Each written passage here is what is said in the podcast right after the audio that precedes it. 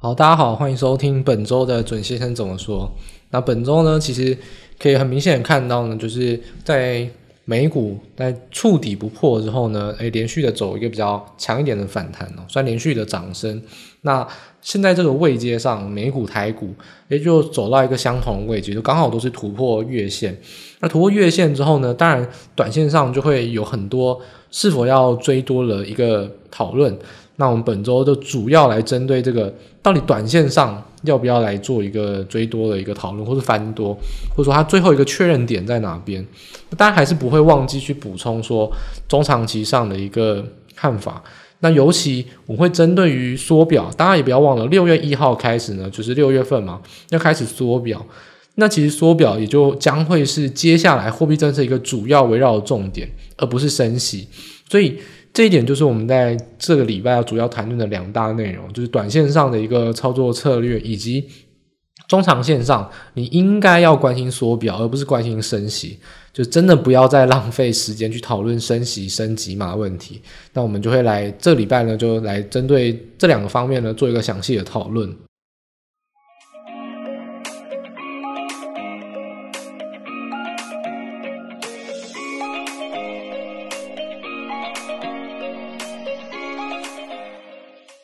好，第一个呢，我们先来看，就是市场上近期当然是暴涨暴跌哦。那你会看到说，呃，不管是台股啦，或者说美股，因为我们说其实最近风，真说我们两三个礼拜前有谈过嘛，就风险性资产高度联动，所以你看到这种长黑 K、长红 K 交错出现哦，就是你觉得这个长得有点奇怪，那这个就是在资金很奇怪的情况下会出现的一个现象，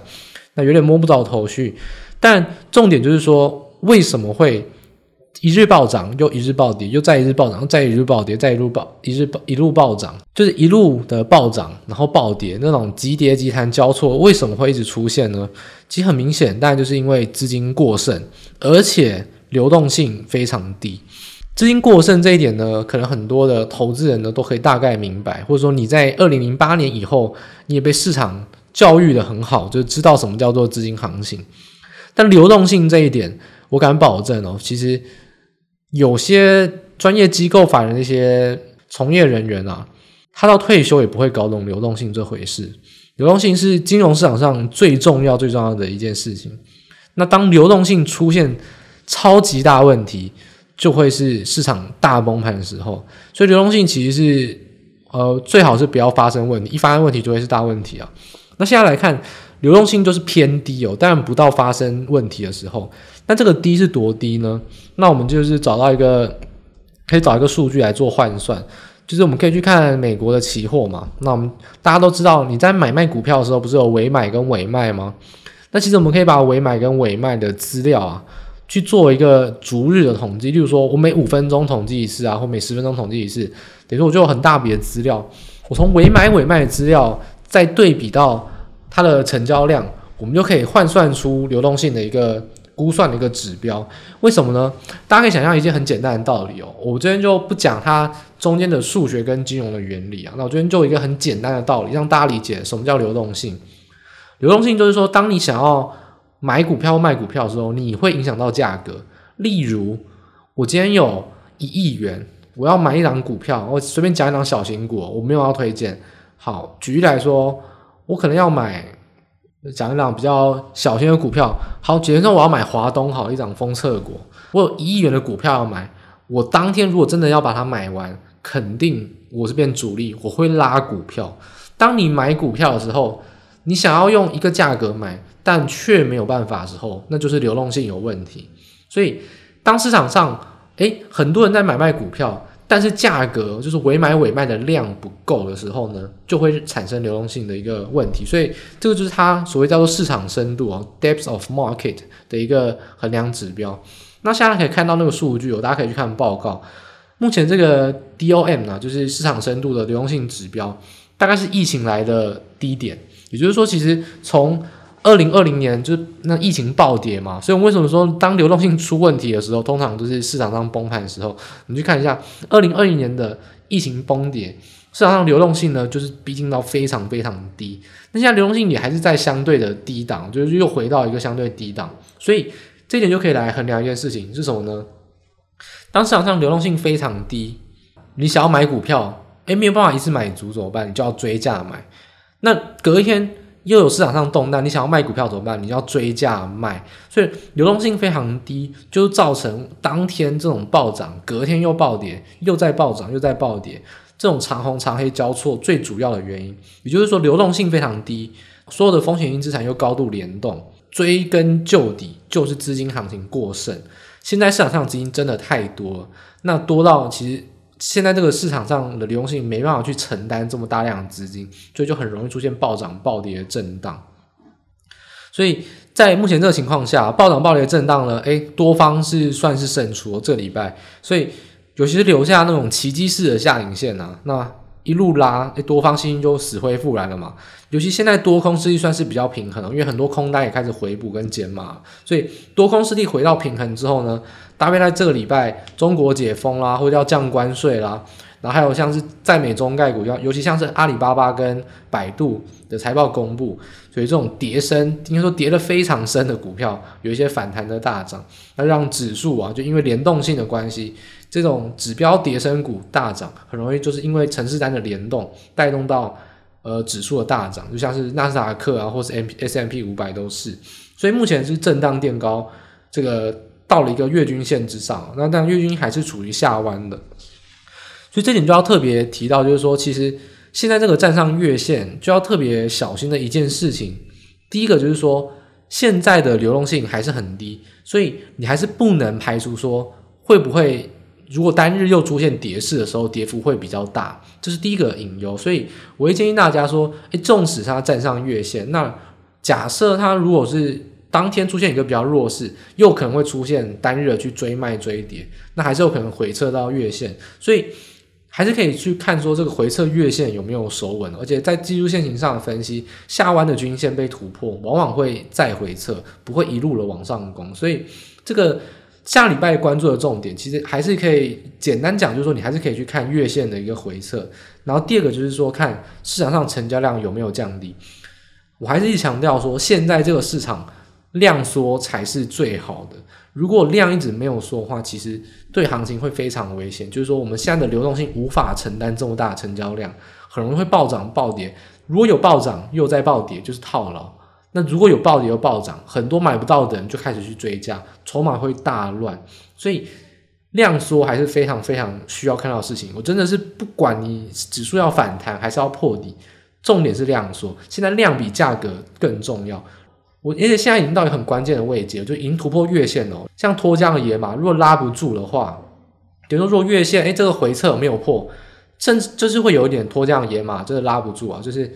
你可能真的是要硬着头皮跟他做短多，这没有办法，因为这市场上就是已经疯了，那你就只能这样子跟他去做。所以，如果他虽然量缩的话，那这个往上去喷的走势也不会这么强，那这对行情反而会是好事。所以还是一再强调，现在很多人在看价格，其实你最应该看的是量，量一定要缩才对市场有好处。那我也不认同说什么量先价行，说什么现在量缩会破底。绝对没有那一回事，因为量先价行是在这种很像震荡区间会发生的事情。但今年已经跌掉二十趴、三十趴的美股，很多人是套牢，没办法买买买卖股票。这种量缩来自于套牢，不来自于信心跟不来自于信心上的悲观哦，因为他根本没有钱，他不愿意卖股票。所以我反而认为现在的量缩其实是筹码沉淀的好事。所以下礼拜呢，两个重点哦，你先去看一下月线有了回撤。然后再去看一下量有没有缩，如果量缩且回撤月线没有破的话，那这会是一个对行情比较好的一个走势。所以短线上呢，你就可以锁定月线没有破，那你可能真的要稍微考虑去反多，硬着头皮去做短多。这点是大家短线上操作必须要留意到的一个点，就是月线绝对不能破。那一旦破了，那其实也很正常，因为量如果没有说大幅震荡、突破跌破都很有可能。但是如果跌破的话，那就会回到。震荡区间嘛，所以大家还是可以锁定。真的要翻多，就等待回撤月线，而且没有破，这也是大家可以在下一周可以去特别关注一个指标。我们可以对应到所谓的资金太多跟流动性，我们可以再延伸到中长期的话题，就是谈到缩表跟升息。市场上在讲货币政策紧缩的时候呢，就是不外乎一直在讲升息跟缩表，尤其市场上非常喜欢谈升息，为什么呢？很简单。因为升息就是一个比较容易懂的东西，太复杂的东西，投资人就不想要学。那升息很简单嘛，一码、两码、三码，哦，三码变两码，那两码变三码，这种很概念化、简单化的东西比较容易被拿来讨论。那其实缩表，我觉得还是最重要的。那为什么呢？其实我们可以看到一个报告上面的数据，大家可以去看 Fed 隔夜的逆回购，就是我们叫做 ONRP，ONRP 啊。那个逆回购意思是什么呢？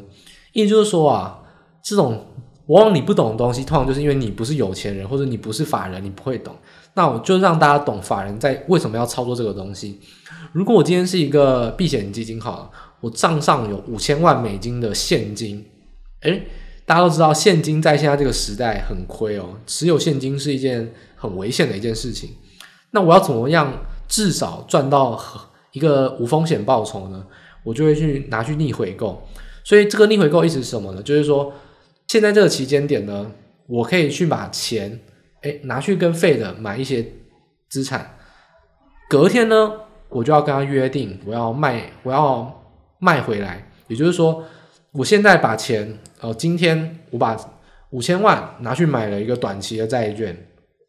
跟费的去买，所以我的钱就到费的手上，哎，我现金就不在我手上了，我可以拿到一个债券。那隔天我们要约定卖回来。卖回来价格呢，有一个约定的利率，就是无风险的报酬，那就是隔夜的逆回购利率，通常很低哦，大概现在零点，可能是零点几趴，所以我就可以在隔夜之间呢赚到非常微薄的报酬，但至少有赚。你持有现金的话是零哦，所以至少是有赚。所以很多大型机构如果现金水位非常多，就会进行隔夜的逆回购。也就是说，当隔夜逆回购一路往上飙的时候，就代表一件事情，就是市场上游资非常多。很多人都持有很多的现金，尤其是大型机构。但持有现金为什么不买股票？诶，很简单的道理，因为就是不看好股票中长线的看法。而且更甚者来说，现在根本很多的避险基金连炒短线都不想要炒。等于说，其实因为大家知道，这个现在这个空头的走势，所以说到现在算是一个筑底震荡，他们都不想要做，因为根本太难做短线。他不愿意去冒那个风险了，所以他连炒短线都不想炒。那怎么样？不想要做风险型资产，就转向无风险嘛。所以大家都跑去做逆回购，或者是说风险比较低的，像是货币基金嘛。最近货币基金跟逆回购的规模都已经是暴涨。简单说，大家可以看报告中的逆回购，隔夜逆回购的数据哦，其实在最近啊，已经操作到每天大概是两兆美元的一个规模。那大家可以发现一个玄机哦，其实你去看两兆美元，如果把 Fed 的资产负债表摊开来，你去减掉这两兆的游资，其实大概就是撇除掉疫情那一波无限购债，等到疫情已经缓解，股市已经回到创新高，可是 Fed 却还在持续增加购债那个起始点，大概就是六点八兆左右。所以这六点八兆算是一个市场上的一个缩表的一个预期哦，我们可以。暂时这个不是一个很精确的数字，但是我们可以简单来看，它算是一个市场上机构法人对费的一个缩表预期，认为说，就算要缩表，也大概会缩到六点八兆，也就是大概还有两兆是要被收收回了，所以这个逆回购金额呢就已经飙破两兆，就差不多都维持在这个水位，所以大家要特别留意的是一件事情，就是说为什么会提到加速缩表的可能性？第一个，游资真的太多，其实当费的逆回购的金额啊。一天大概破一兆的时候，Fed 就应该要停止增加购债了。所以现在都还还在处于缩减购债，其实那时候就应该要停止增加购债，甚至要开始缩减购债。那大家知道一兆是在哪边吗？一兆大概是在二零二一年的八月。所以其实我们反过来就是要批评说，其实 Fed 早该在去年的八月开始就应该要开始做缩减购债的动作，甚至到。缩表就是缩减购债到缩表，给你几个月时间准备嘛。但是那个时候开始就应该要踩刹车做缩减购债了。所以费德晚了多久？他在三四月开始做缩减购债，已经是晚了半年。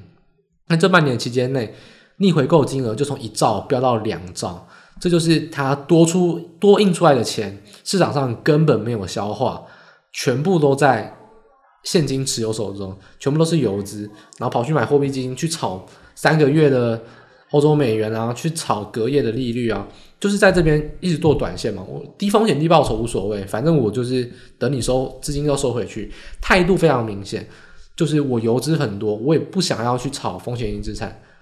因为风险资产现在太这风险太大，他也知道你要收就是要缩表了，所以风险资产不利，要那怎么办呢？就是去炒无风险资产。我就赚微薄利率，我等等着你把资金收回，所以大家特别小心一件事情。现在机构法人呢手上的游资跟现金一直在做这种无风险型资产的话，或很短线的一个相对低报酬的一个东西的话，很明显就是机构法人表面的态度是不会去做波段的布局，尤其是锁定风险型资产。所以这点就是说，如果往上反弹，甚至往上走高。今年呐、啊，那我们做一个比较夸张的比喻，今年再创新高，跟今年再破底，哦，我们就不要说最近了，我们说十一月好不好？今年十一月创新高几率比较高，还是破底的几率比较高？其实应该是破底的几率比较高，等于说这段这波反弹到十一月再破底，就再跌回来破底的几率都还比创新高还要高。这个就是现在机构法人告诉我们的一个态度，所以这个反弹呢。纵使短线上强，那也没办法，硬着头皮去做。但你都还是要知道，说中长线其实，如果 Fed 再不赶快加速购债，对于整个风险性资产是非常危险的一件事情。因为就算你不加速缩表啊，也没有要买股票，你的钱就是在那边卡死。那你还不加速缩表的话，反而会让通膨更严重，而且会让股市会让很多有就是一种幻想的预期，幻想说什么呢？股价不会跌。幻想说，我可以波动很大嘛，我可以靠炒股去赚钱。这种不必要的大幅波动跟资金的存在在市场上，都对于供给是不利哦。因为如果还是持续的发钱，还是持续的认为说炒比特币啊、炒股票这么好赚钱，因为波动很大，其实就会让很多人不死心哦。那这种情况下，劳动供给就更更是不会马上填补上来，所以。这个通膨延续来自于说需求端资金很多，但风险资产会上涨，包含原物料，甚至到供给端，很多人还是认为炒股或炒比特币有大幅波动，认为在那边做多做空会很好赚钱，不用工作的话，那这件通膨事情就不会解决。所以很核心的问题就是说，我认为 Fed 在去年八月就应该要开始做紧缩的动作，那到现在今年三四月才开始做，然后六月开始缩表，我觉得太慢了。现在他做的事情就是应该要加速缩表，所以总结而言呢，批评了这么多，批评 Fed 批评完了，那我要讲的是结论，就是说，如果现在你看到 Fed 加速缩表，它会是唯一可以扭转短线上这个整个风险资产的一个唯一的利空，否则讨论升息、讨论通膨影响都不大，因为我觉得这个程度啊不会让市场上有进一步的恐慌，但加速缩表会。但又反过来说，加速缩表才会是让市场上回归回归到一个比较常态、比较健康的一个环境。所以现在市场上到底要选择短多，就是要炒这三个月的股票，然后 Q 四等着一起大家宇宙大毁灭，还是你现在选择去做加速缩表预期，让筹码跟资金相对干净一点，这个就是 Fed 来决定。所以作为一个投资者，我也不是废的我也不是说像。Jamie Dimon，我不是说那个投行的总经理、总裁，我们做的事情就是观察市场上发生什么事情，做我们该做的决策。所以，我们就已经在这边言明了：下一半如果月线没有跌破，那风险性资产又可能会有一个比较强的反弹，硬着头皮就做多。那这两三个月市场上要疯就疯吧，那 Fed 要继续这样子拖延就继续拖吧。那 Q 四等到。这个泡沫大破灭，然后你一直拖拖到通膨，拖到那个时候，宇宙简直像地球毁灭那种程度的时候，那到时候我们再来进行进一步的操作。短线上要有短线上该有的认知，中长线上绝对没有要认为这个行情会好到哪边去。通膨解决的方法不是升息，是缩表，而且要加速缩表。这加缩表不只是影响到通膨预期，也会影响到风险资产可以相对的量缩止稳。所以，Fed 有没有办法去试出加速缩表的展望？这个是为大家最近要比较关心的。所以说，最近不管 Fed 官员讲什么，都不用听，除非他提到加速缩表，或者他提到缩表要怎么改变，那你才要认真的去观察，否则再怎么讲，其实都改变不了通膨的一个现实。问题就是没有解决，而且是一丁点都没有解决，就是把问题往后延而已啊，等于说就是鸵鸟心态。所以现在来看这个美股啊，短线上强势是归强势哦，那该硬着头皮偏多，我们也是要有一个，就是要要一个观察点哦，月线没有破，真的是要硬着头皮去偏多，但是就是跟时间赛跑，两三个月内这个最后美好的时光，就像是。你已经喝醉了，你还是一直去灌酒，那你隔天早上头就会更痛哦。这个你现在如果不去收手的话，我觉得不管是对于 Fed，不管是对于全球来说，都是很伤的一件事情。所以我们就顶进了两件事情，中长线你就看着有没有要进行加速缩表，那短线上就是看到底月线能不能去做止稳。短线上月线止稳就是可以偏短多了。那如果中长线上没有看到加速缩表，第四季真的会比想象中更惨。会比我们预期的更加悲观，那那是第四季发展的事情，所以短线上我们就是看月线为主。那台股呢？其实相对而言，我们本周台股还是会谈的相对简单一点。为什么呢？因为一旦我们讲到说台股美股是联动的话，那讲完美股就已经讲完台股一大半了。所以其实指数指数上的位阶啦、技术线型，你会看到说，哎，站上月线等等，或者说你看到新台币的汇率。诶，最近是诶回升，而且升值幅度非常多。那为什么？因为美元指数的回落。所以，当台股任何的大资金都跟着美国去走，那其实你分析美股就是就就可以了。因为你分析完美股，就等于分析台股，毕竟都是相对联动。所以我们讲了这么多，其实台股也是相对的看法一样。我们如果台台指也是站上月线，那一样回撤月线如果没有破，你也是要硬着头皮去做偏多。但是也是一样，如果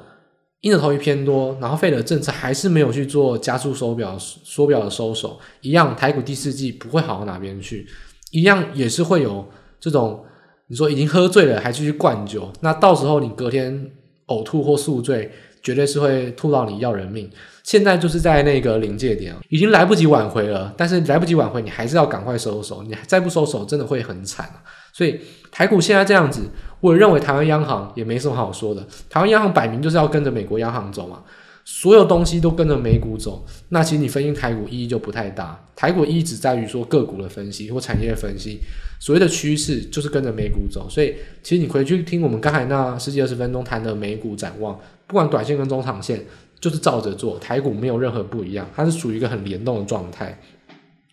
所以现在来看新台币的回升啊，那就会造成第一个就是外资。大台会转多，那很多人都说啊，外资大台转多，所以会偏多怎么样？我认为其实不是这样子啊。其实大台的转多只只在于说，其实原本外资可能是要积极的去做空避险，这个基调上会收敛，他就会把这种中长线这种偏空的避险的长期部位，然后会把它转向变成一个净多单，对，他不需要再做这件事情。但是如果你真的要看短线，还是一样是要看小台指哦，所以这点还是要大家分清楚。如果你真的要看比较呃两三天呐、啊，或是一周的一个盘势走势，不要看大台子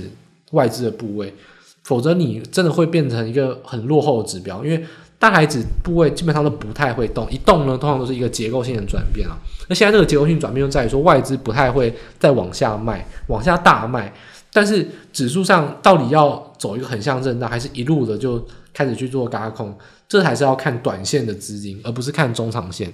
这大台上的外资翻多，只能证明说，这两三个月来外资的大卖开始进入到一个持平的阶段。那跟它短线上一两天要不要往上走，或回测月线要不要跌破，其实没有太大的关系。短线还是要看小台指为主啊。所以整体来说，新台币的汇率跟美元指数也相对联动的话，当然外资的部位就会有所去做收敛了，卖卖压就会有所收敛。所以这也是跟美股、跟美元指数，还有跟费的政策，其实都是相对联动。那台股其实所谓的指数呢，还是被控盘控得很死，不是因为产业基本面而涨，也不是因为产业基本面而跌，就是因为资金行情，就是因为外资的一个外汇的买压或卖压去做一个波动。所以说台股趋势上既然跟美股联动，我们就不用花太多时间去做分析。那我们来特别谈一个产业。其实大家可以知道说，NVIDIA 在五月二十六号的盘后去公布财报，然后非常惨淡嘛，财公公布的时候大跌。那其实当下呢，大家知道说五月二十六号应该说美股先收盘嘛，那早上的四点收盘，凌晨四点收盘了，然后公布财报，所以到早上九点台股就要开盘。大家知道说五月二十六号的时候，电子股非常非常弱，然后半导体每一档都是基本基本上是收最低，有包含台积电呐、联发科、ABF 等等，就是反映到 NVIDIA，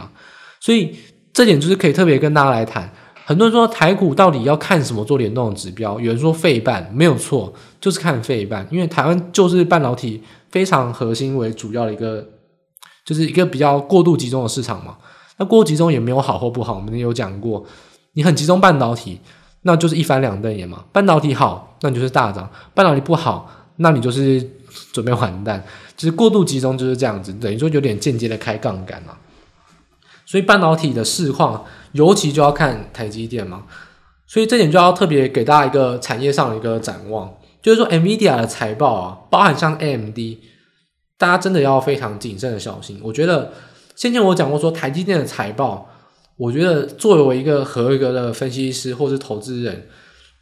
台积电每一次的财报公布，只要是公司谈话，一个字都不能漏，要把它榨干。台电影响台股非常重，也是半导体很重要的展望，真的是一个字都不能漏。不管是英文、中文，只要他讲出来的话，都应该要去解读。那还有另外两家公司，就是 AMD 跟 NVIDIA。这两家对台股也有绝对的重要性，因为它就是影响台积电非常重要的客户。NVIDIA 跟 AMD 在于的重点就是说，台积电的法说会不是一直喊说，因为 HPC 呃还是很强劲的成长，所以我们先进制程的订单是满载，就算有人抽单，照样有人要去抢那个订单，所以就是满载。那时候就讲嘛，联电跟世界先进他们死是他家的事情，台积电不干我的事。就是这个比较白话、比较难听的解读就是这样子，就是联电惨惨是惨他家的啊，台积电就是比较厉害，就是不会有事，因为我们有先进制程。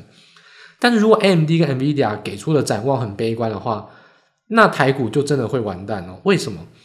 ？AMD 跟 NVIDIA 就是 HPC 这种高效能运算晶片或 AI 运算晶片，尤其是 NVIDIA，就是最重要最重要的公司。如果 NVIDIA 的展望很低，那台股最强劲的成长动能就是台积电，台积电最强劲的动能就是 HPC。如果这种强中之强的子产业都发生悲观展望，台湾的半导体真的会有非常非常危险的估值修正，是真的会非常危险。所以 NVIDIA 的法说会一定要认真听，AI 晶片或是 HPC 绝对不能听到持平或者是保守，只要听到。台湾真的会不好过，因为半导体占台股真的占的比太高了，最强最强的需求没有任何空间持平，成长开始减缓都是压力哦，所以 HPC 的重点就是一定要非常强劲的成长，因为连这个都没办法强劲成长，先前的什么消费型电子砍单、车用锻炼。一个接一个，连 HPC 都 HPC 跟伺服器啊 AI 晶片这一一连串的相关的企业、相关的子产业都没有好消息的话，台湾真的半导体会非常惨。所以 NVIDIA 释出的展望，AI 晶片还是要比较认真的去看，绝对绝对不能出现任何悲观的一个消息。所以这点是后续在产业展望上大家特别关心的，就是说一样嘛，财报公布就是固定的，台积电。AMD、NVIDIA，不管那三家公司怎么讲，就是关心重点。台积电特别关心说 HPC 它怎么谈，那 AMD 特别关心说伺服器的晶片，还有运算晶片。NVIDIA 特别关心的就是它是市场上最顶级的 AI 晶片跟高效能运算晶片，以及伺服器的晶片，还有包含像是比特币的显卡。所以 NVIDIA 是非常重要的一家公司。这这里面呢，它的产业展望就是大家在后续上可以特别特别去关心的，至少在目前来看，还是处于一个比较强劲的动能，就是说跟其他产业比，绝对是最强劲，而且展望呢，可能也没有到保守，还是维持在一个持平的一个成长，所以这一点就是让台湾的半导体还不至于说出现危机一个重要原因。台湾如果出现了重要危机，一定来自于台积电。当台积电出现问题，不管是金融业或者是非金电也不会好到哪边去，所以台积电跟半导体还有国际一些大厂，包含像是 AMD 跟 NVIDIA，还是一个非常非常重要上的展望。这点是在产业分析上这一周特别跟大家来提哦。刚好就是这五月二十六号，大家这个可以看到 NVIDIA 的财报公布。大家如果是悲观反应，其实当下对台股是要非常非常小心的哦。明显的，诶，随着中概股的反弹嘛，我们刚才讲到的，还有像是这种流动性的影响，所以突然的暴涨。然后 NVIDIA 当天就直接从开低负五趴，直接拉到变成加五趴，就一次拉了十趴的涨幅。这一拉回来之后，就造成五月二十七号台湾半导体个股的大涨，然后呢，台股突破月线。所以其实如果你真的要去做比较啊，不是很有些人很爱说什么啊，比价效应，比价效应。那你真的应该去看 NVIDIA 跟 AMD 这两家公司，如果弱的话，第一个影响到就是台积电，再就是 ABF，还有很多的高价股，包含信华、矽力、普瑞，所以这都是法人跟主力非常爱关注的股票。NVIDIA 跟 AMD 能不能去站稳到均线？诶，或者说包含像费半，包含到像台指，很可能都是联动的，所以这也是在。这一周五啊，或者说下周，大家可以特别去留意的。你除了关心美股的话，也可以特别留意一下个股，看一下说 NVIDIA 跟 AMD 市场上的新闻，或者是说他们技术陷阱上的一个反应，同样都是站上均线嘛，一样回撤均线会不会破？相对美股是不是有特别弱势、特别强势？这点是在这一周大家可以特别去留意的一个指标啊，就是 NVIDIA 跟 MD 相对于台股来说，真的是非常非常重要。所以最后而言呢，其实台股的结论跟美股就大致相同，一样就是回测月线嘛，月线不破，一样是翻多，那大家就可以留心留意说，如果月线没有跌破，那大家硬着头皮嘛，要炒股，大家一起来啊，那我们就来炒嘛。所以月线没有跌破，那市场上真的要开始去，又是要去疯炒一波几个一两个月的多头的话，那要追价就追强势股，月线没有破，那我们就去追站上季线了，直接去。挑一个已经比大盘更强了，直接去追强势股，这我会建议大家比较留意的策略。月线没有破，去追已经站上季线的强势股，这是你做短多的话，你可以选择的一个方法。那当然，做空的话还是怎么样，一样是看月线。如果月线诶如果没有破的话，那空单就要开始，真的是要开始回补了。如果月线还是有跌破的话，其实你空单但还是有持续操作的空间，一样还是可以选择，像是元宇宙，最近也是有比较诶。稍微抗跌哦，没有破底，那这都是有一些空间所在。你还有传统的车用零组件哦，一样这种低价投机股，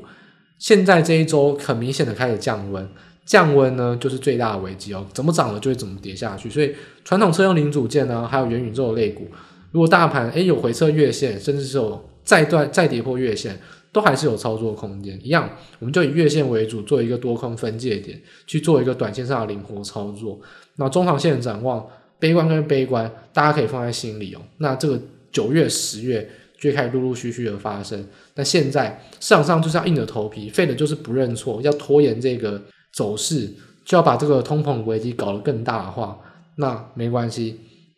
大家就一起来炒股嘛，大家就一起来玩，看第三、第四季，看第四季到来之后，这个世界会多么的不美好。现在要来炒股，大家就一起来炒，市场上。该疯的时候就一起疯，那我们绝对没有要逆着市场做意思哦。只要趋势成型，就是照着趋势做。那不管市场上对还是错，我们只要知道现在做的事情是做短还是做中长即可。所以短线上有短线上的策略，中长线上的悲观一样不打折，还是比较看待悲观的角度。这点是大家要在现在这个时间点特别特别留意的一件事情，就是做短你必须要狠下心来去看。能不能继续做空，还是要赶快翻多？但是做中长也绝对不要因为一时的反弹而觉得世界变得很美好。现在通膨问题一丁点都没有解决，只是把问题往后拖延而已。所以短线跟中长线两套的策略跟不同的分析角度，在现在开始大家就要用比较比较用这种两种思维同时存在脑海里，这会对你的投资上会比较有帮助。那以上呢，就是本周的准先生怎么说啊？那希望大家在听完之后呢，